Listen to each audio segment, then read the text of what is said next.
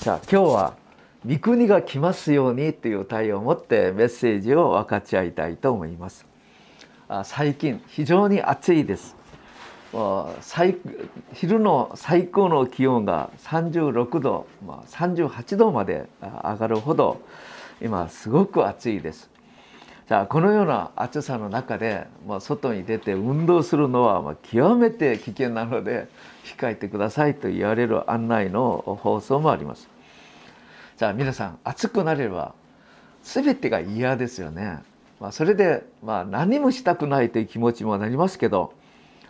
それにもかかわらず私たちのキリスト者たちがいつもやるべきことはあります。これは主の祈りで私たちに教えてくださったように御国が来ますように御心が天で行われるように地でも行われますようにということです。じゃあここで御国が来ますようにじゃあこの御国神の国神の国が来ますようにまた神の国が全世界に広めていきますようにということこれは気温がいくら高くてもいくら暑くても私たちが毎日求めなければいけないことです。じゃあ皆さん神の国という話はいろいろ聞いているんですけど神の国にはどんなところですか？ローマ書中4章中7節見ますと神の国は飲み食いではなく精霊によって与えられる義と平和と喜びだと言います。神の国は一言で木と平和と喜びの国です。なぜ木の国ですか？今この世の中は不義の世界です。罪と不法が蔓延している世界です。最近私は韓国の政治家を見ながら悪いことをしながらも少しも自分が悪いことをしているんだと思ってない。がっかりするほどなんですよ。皆さんこれが終わりの時の特徴でしょうか？ノアの時代がそうだったと聖書を言ってます。創世記6章5節言いますと主は地上に地上に人の悪が増し常に悪いことばっかり心に思いはかっているのをご覧になった。だからその時代を洪水で滅ぼされたと言います。神様は不義の世界許されません。神様はこの世の中に義の世界を義の国を建てようと願っています。そうする時人々は幸せに過ごすことができるからです。神の国のもといは義です。木がなければ神様の国はもう成し遂げられません。またなぜなぜ2番目平和の国というのか。この世の中は不安の世界です。恐れ恐れの世界です。コロナペンデミックということを私たちが経験しました。あちこち地震があります。昨日も東京に地震がありましたね。近くもう本当の近くに震度4の地震がありまして東京が揺れました。また今あちこち戦争の噂が出ています。子供たちが学校を送ったら親は心配です。もう学校暴力っていうことがありましてその中でいじめられる子供たちがたくさんいます。また家庭の中でも不倫離婚家庭破壊今世の中は本当に不安な世界。どのようになるかわからない難しい世界です。一体この世の中で平安と平和はどこにあるんでしょうか。神様はこの世の中が平和の世界平和の国を建てようとします。そうする時人間は幸せになるからです。また神の国は喜びの国だと言います。今この世の中には問題病気で苦しむ人がたくさんいます。最近は難病を患っている人がほとんどです。難病だから病気をどのように治すべきなのかお医者さんもよくわからない病気がたくさんあるって言います。また訳もわからない呪い。また精神的な病によって患っている人がたくさんいます。そのような子供を抱えている家庭。また苦しんでいる家族一人がいるならその個人と家庭は幸せはないでしょう。そのような意味から見てますと皆さん世の中で問題がない家庭もなく問題を抱えていない人もいないように見えます。皆さん涙もなく嘆きもなく病もなく悪魔もいない世界は一体どこにあるのでしょうか。そこが神の国です。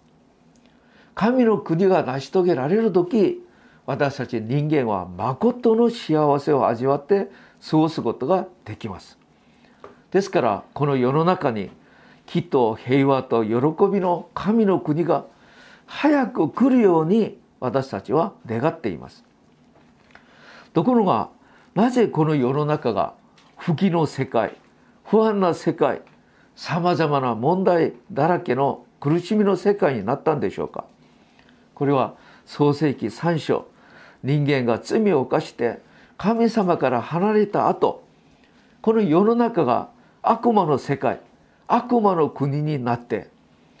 人々がみんな一生涯悪魔によって苦しみを受けている世界だからです。ヨハネ10章10節にこう言います。盗人が来るのは盗んだりほふったり滅ぼしたりするためほかならない。私、イエス様が来られたのは羊が命を受けるため、しかし、しかも豊かに受けるためだと言います。ところが私たちは病気があり、問題があれば、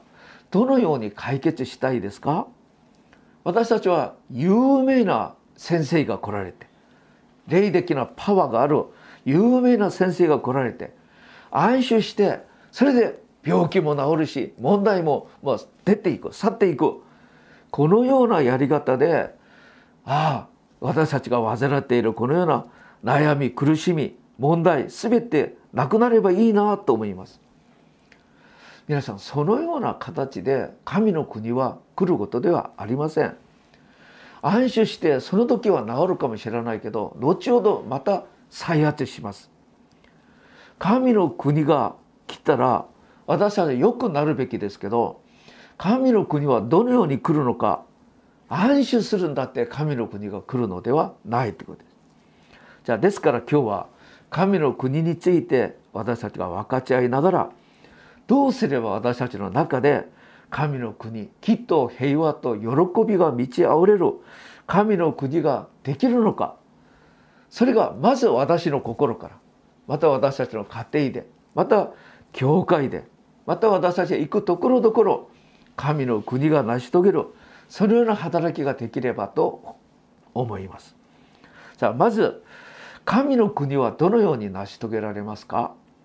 じゃあ国ができる3つの要素があります。まずはじめは主権。2番目は領土。また国民が必要です。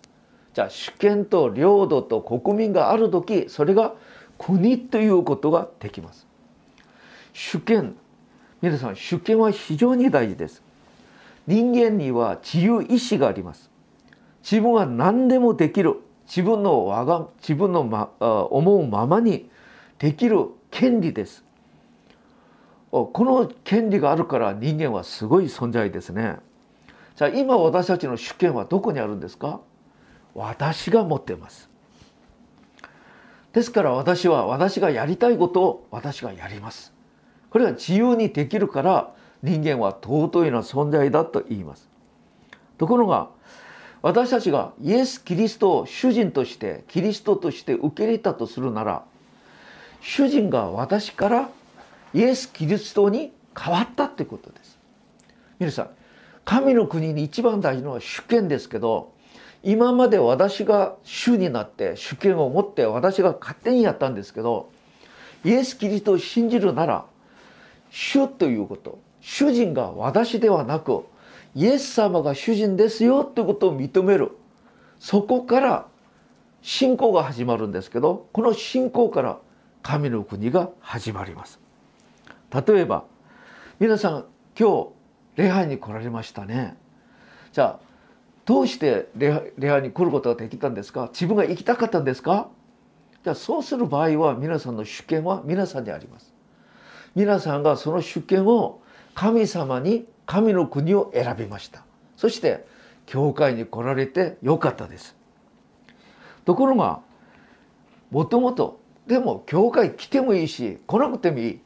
自分は勝手にするんだと皆さんそうするなら主権はいつまでも皆さんにあります私たちが主権をイエス様に与えたということは私が勝手に行く行かないことを私が決めないということですイエス様に従っていくということです。じゃあ主権がイエス様であるならイエス様が働きますね。主の日の朝は礼拝のために神様に行くんだと。そのような主権がイエス様にあるなら私たちを礼拝に導きます。そこに聖霊様を来られます。聖霊様は神様の秘められた計画神様の秘められたこの全てを与えてくださいます。そうしたら私たちが礼拝に参加するたびに神の国神を体験することができます。素晴らしい体験ができる理由は主権が私にあるんじゃなくてイエス様にあるからイエス様はその全てを私たちに与えてくださることです。まず大事なのは主権がどこにあるのか。って私が勝手にやるのか主が持っている主権に私が従うのか。ここに神の国の一番大事な主権のことがここにあります。神の国の主権は神様にあります。だから神様に従う群れその群れが神の国のと成し遂げることができます。領土はイエス様の統治に従う人の心が神の国の領土です。だから神の国はあっちこっちじゃなくてまず私の心で成し遂げられる。じゃあ神の国がある2人また3人が集まるところにそこが神の国の領土になります。また国民イエス様を主人と主人として受け入れた人が神の国の国民になります。じゃあこのようにイエス様が主権者である統治者でありイエス様の統治に従う人々の心がそこが神の国が成し遂げられるんですけどそこに悪魔が手を出すことができない立派な神の国になりそこにきっと平和と喜びの神の国が成し遂げられるんだということです。じゃあここで大事なのは主権です。主権がどこにあるのかイエス様にあるイエス様に委ねられたこの人たちが神の国であり神の国の民であります。さあこの神の国はイエス様がこの世に来られることから始まりイエス様が弟子たちを育ててその人たちが精霊の力をいただいて外に出て神の国神の国を福音を伝えることによってエルサレムユダサマリア全世界に拡大されて今神の国が私たちも味わっているところであります。じゃあ神の国が望んだらそこで何があるのかまずきっと平和と喜びがあるだけではなくマタイの中二章28節に見ますとしかし神の霊で悪霊が追い出され追い出しているのであれば神の国はあなたたちのところに来ているのだと言います。神の国が来たら悪悪霊が出てきます。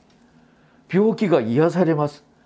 それによってあ神の国がその人に来たなということが私たちが分かるようになります。この神の国はどれほど大事なのかイエス様が主の祈りでいつも祈りなさいと言っています。イエス様がまず神の国が来ますようにまた神の身旨が成し遂げられますように。いつも私たちが主の祈りをする時に神の国神の国来ますようにと祈ります。またイエス様が十字架の後復活されて40日間この世の中で滞在されてから40日間毎日共通されたのは何かと言いますと神の国です。だから神の国のために私が来たよ。またこの世の中で神の国が成し遂げられるわけではいらないよ。そのためにあなたたちの役目がある。福音を伝えなさいと。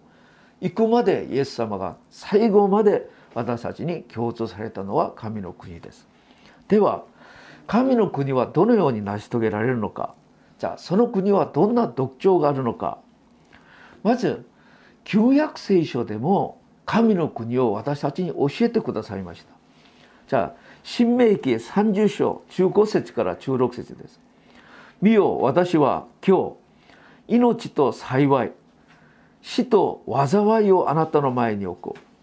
私は今日命じた命じる通りあなたの神主を愛しその道に従って歩みその戒めと掟と法を守るならばあなたたちは命を得かつ増えると言います。じゃあ皆さんこの御言葉は何かって言いますと神の国を旧約聖書で成し遂げるために私たちの必要なことが何なのかをモーセが教えてくれたことです。まず神を愛し神の御言葉を聞き従うならそれそこに神の国が成し遂げられます。そうするなら命と祝福と幸せが来るっていうことです。旧約聖書でも立法を通して私たちが神の国を成し遂げる方法を教えてくださいました。ですからモーセは聞けイスラエルそうしながら神の国があなたたちの中に必要だだから神を愛し御言葉に聞き従いなさいと言いました。またイエス様がこの世に来られて初めに私たちに語られた御言葉がマルコ一章中高節ですけど時が満ち神の国は近づいた。悔い改めて福音を信じなさい。神の国が私たちに望むためには悔い改めて福音を信じなさいと言われました。じゃあそれが私たちが神の国に近づくまた受け入れる方法です。じゃあこのように神の国はイエス・キリストの御言葉を受け入れイエス様を主として告白した人たちが神の国の望む心になります。ヨハネ一章中二節。しかし言葉は自分を受け入れた人その名を信じる人々には神の子となる資格を与えた。私たちが他の方法として神の国を成し遂げようとしてはいけません。神の国は必ずイエス・キリストの御言葉を受け入れて悔い改めを通してそこに神の国が望むんだということを考えていただきたいと思います。神の御言葉を喜んで受け入れその御言葉をに従うことができるなら私たちに神の国が成し遂げられその御言葉によってますます神の国が強く拡張していきます。そしてこの御言葉が望むところには光が望んだように闇が消えていき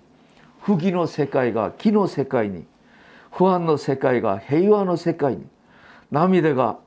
喜びの世界に変わっていきます。要するに私たちの教会がいつも申し上げる神様との親しみの中で PLO の生活。これが神の国が成し遂げられる方法でありそのようなことを通して私たちに木と平和と喜びの国ができます。じゃあこれがどれほど大事なのかイエス様は2つの例えを通して私たちを教えてくださるんですけど神の国の特徴初めはからし種と同じだって言います。ルカの中3章18節中9節。そこでイエスは言われた。神の国は何に似ているか？何に例えようか？それはからし種に似ている。人がそれを取って庭に巻くと成長して木になりその枝には空の鳥が巣を作ると言います。神の国はからし種からし種は非常に小さい種だと言いますけどからし種のように小さな始まり始まりは小さこの種をまくんだって何ができるのかとみんな疑いますしかしその種をまいておけばそれが成長して成長して何メートルにもなる大きな木になるっていうことです。ですそうです。私たちが御言葉を受け入れる時この御言葉ああ御言葉を受けることは非常に軽く感じられます。この見言葉に従うんだって何ができるのかと皆さん思うかもしれませんけど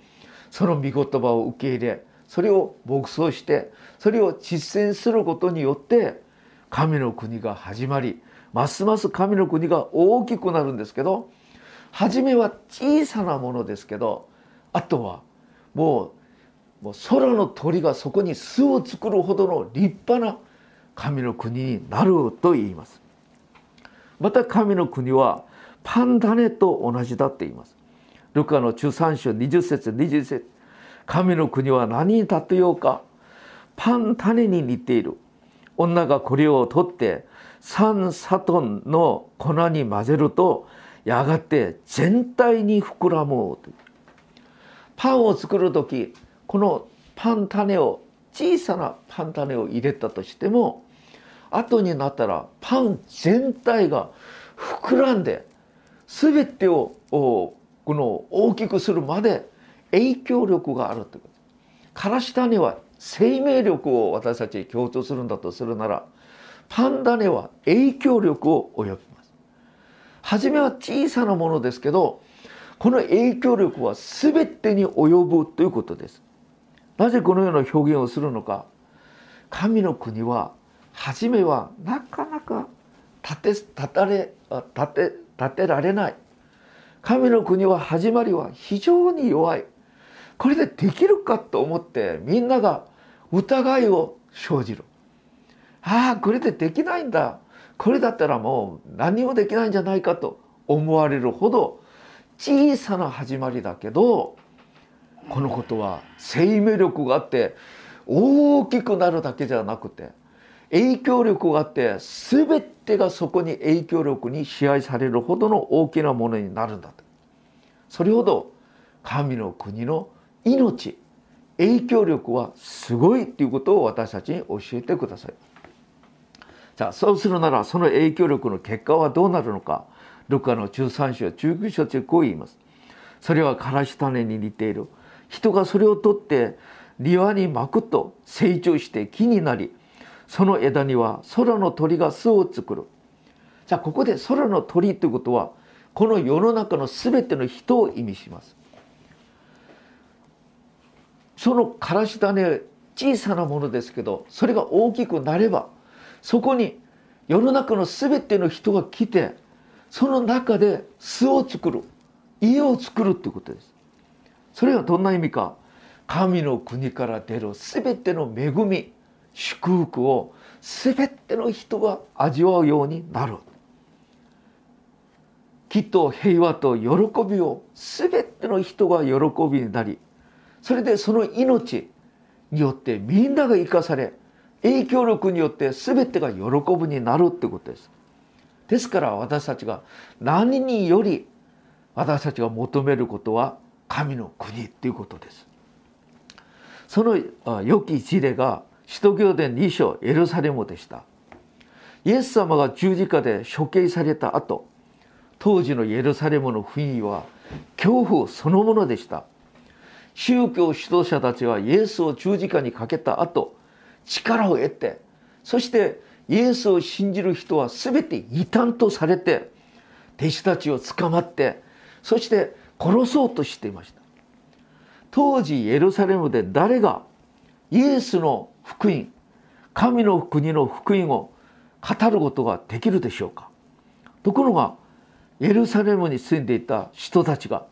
精霊に満たされてその恐怖の中でからし種のような見言葉を述べ伝えました。その福音を述べ伝えたら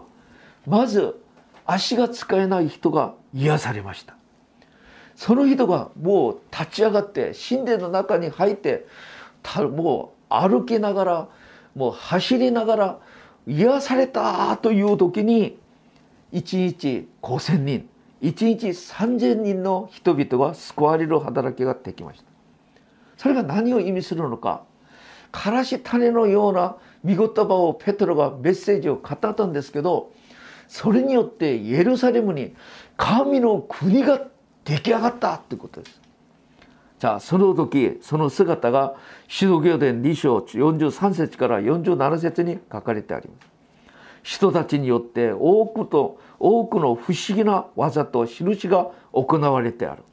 信者たちはみんな一つになって全てのものを共有し財産や持ち物を売りおのおのの必要に応じてみんながそれを分け合ったそして毎日ひたすら心を一つにして神殿に参り家ごとに集まってパンを裂き喜びと真心を持って一生に食事をし神を賛美していた。皆さんこの姿はきっと平和と喜びが満ち溢れる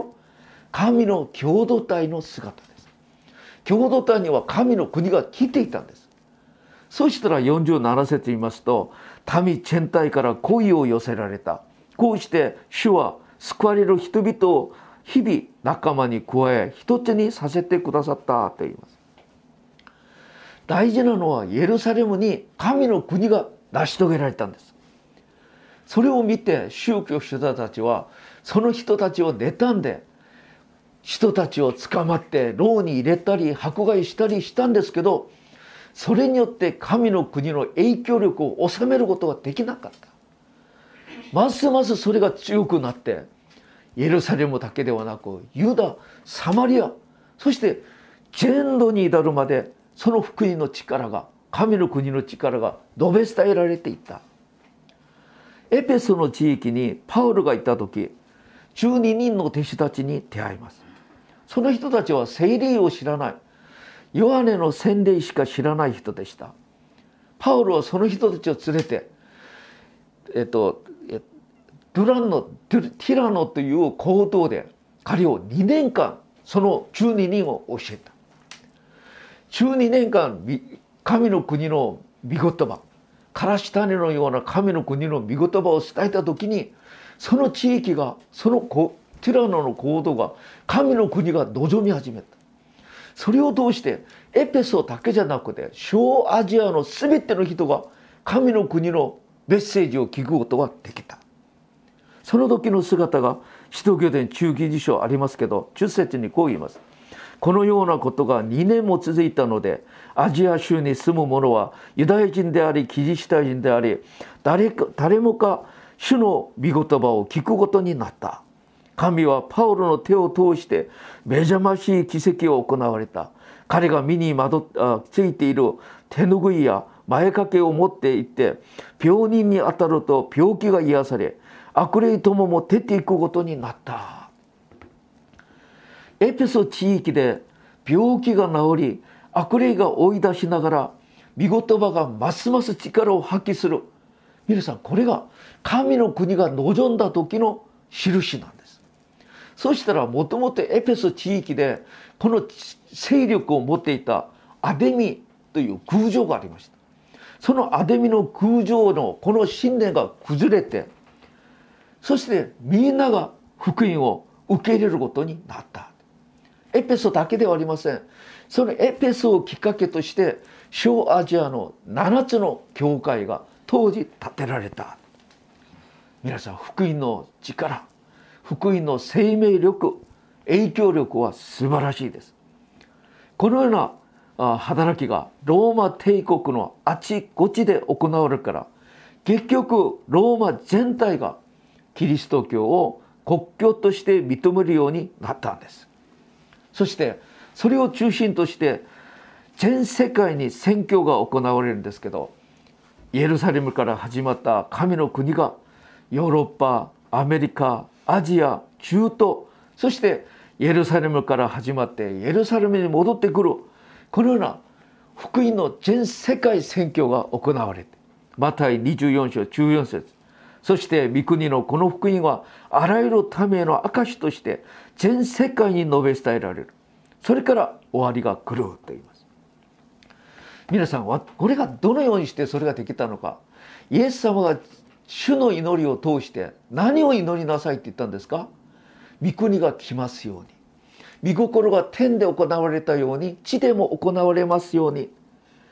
全世界のキリスト者たちが毎日何回も繰り返し祈る。主の祈り。その祈りの力が全世界あちこちで働いて今全世界がで神の国が拡張され神の身胸が続けて成し遂げられていくことなんです。皆さん私たちが祈ること。いや主の祈り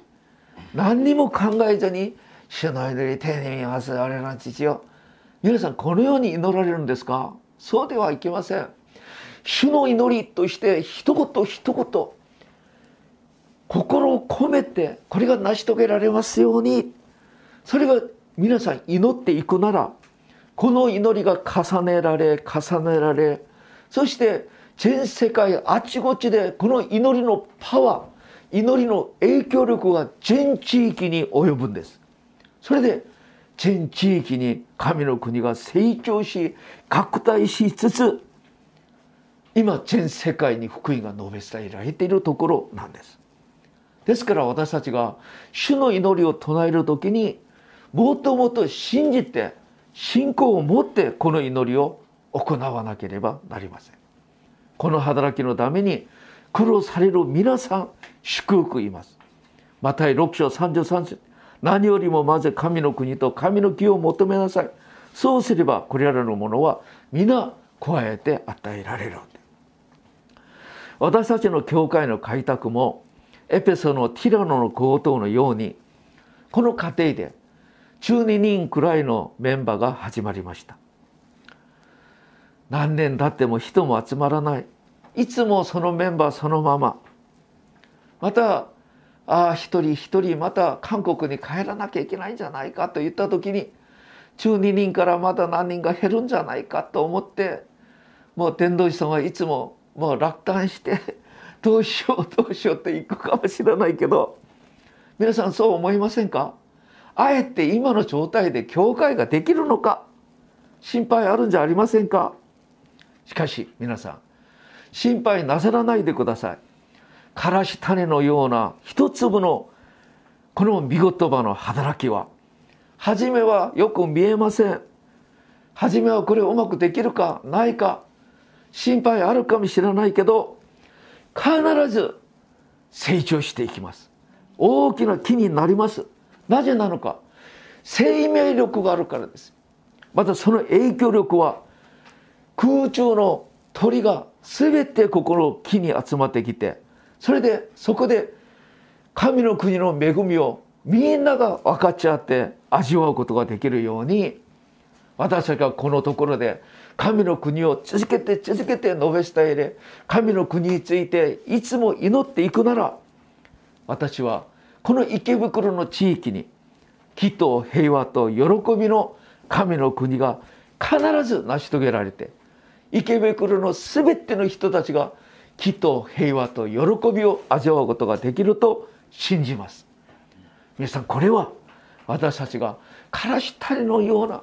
一粒の御言葉をそれを受け入れて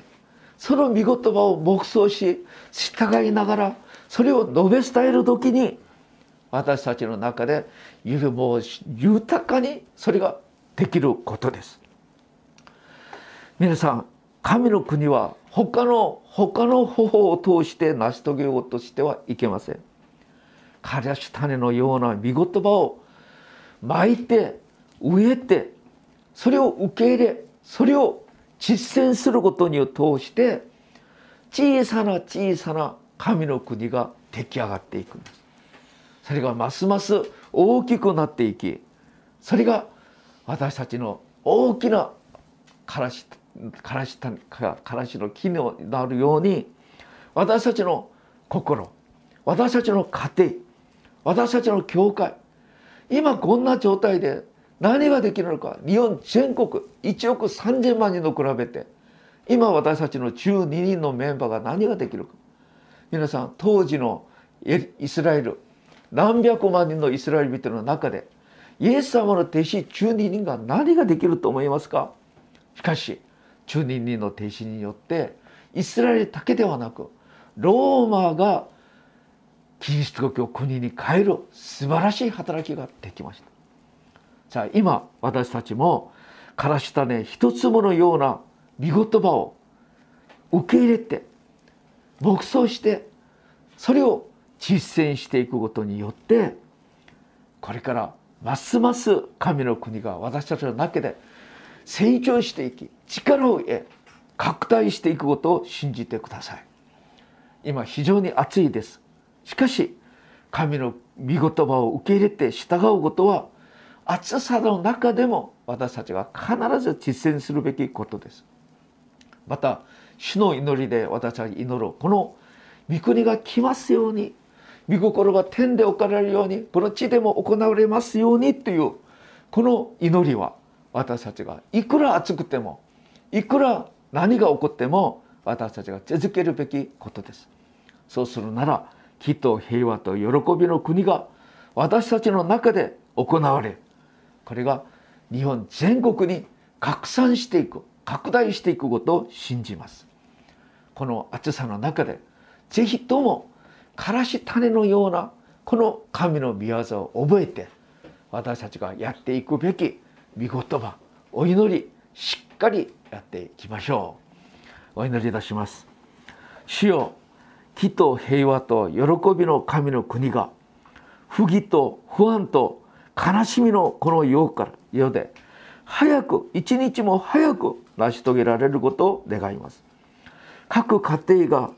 さまざまな問題によってさまざまな病気によって苦しんでいます。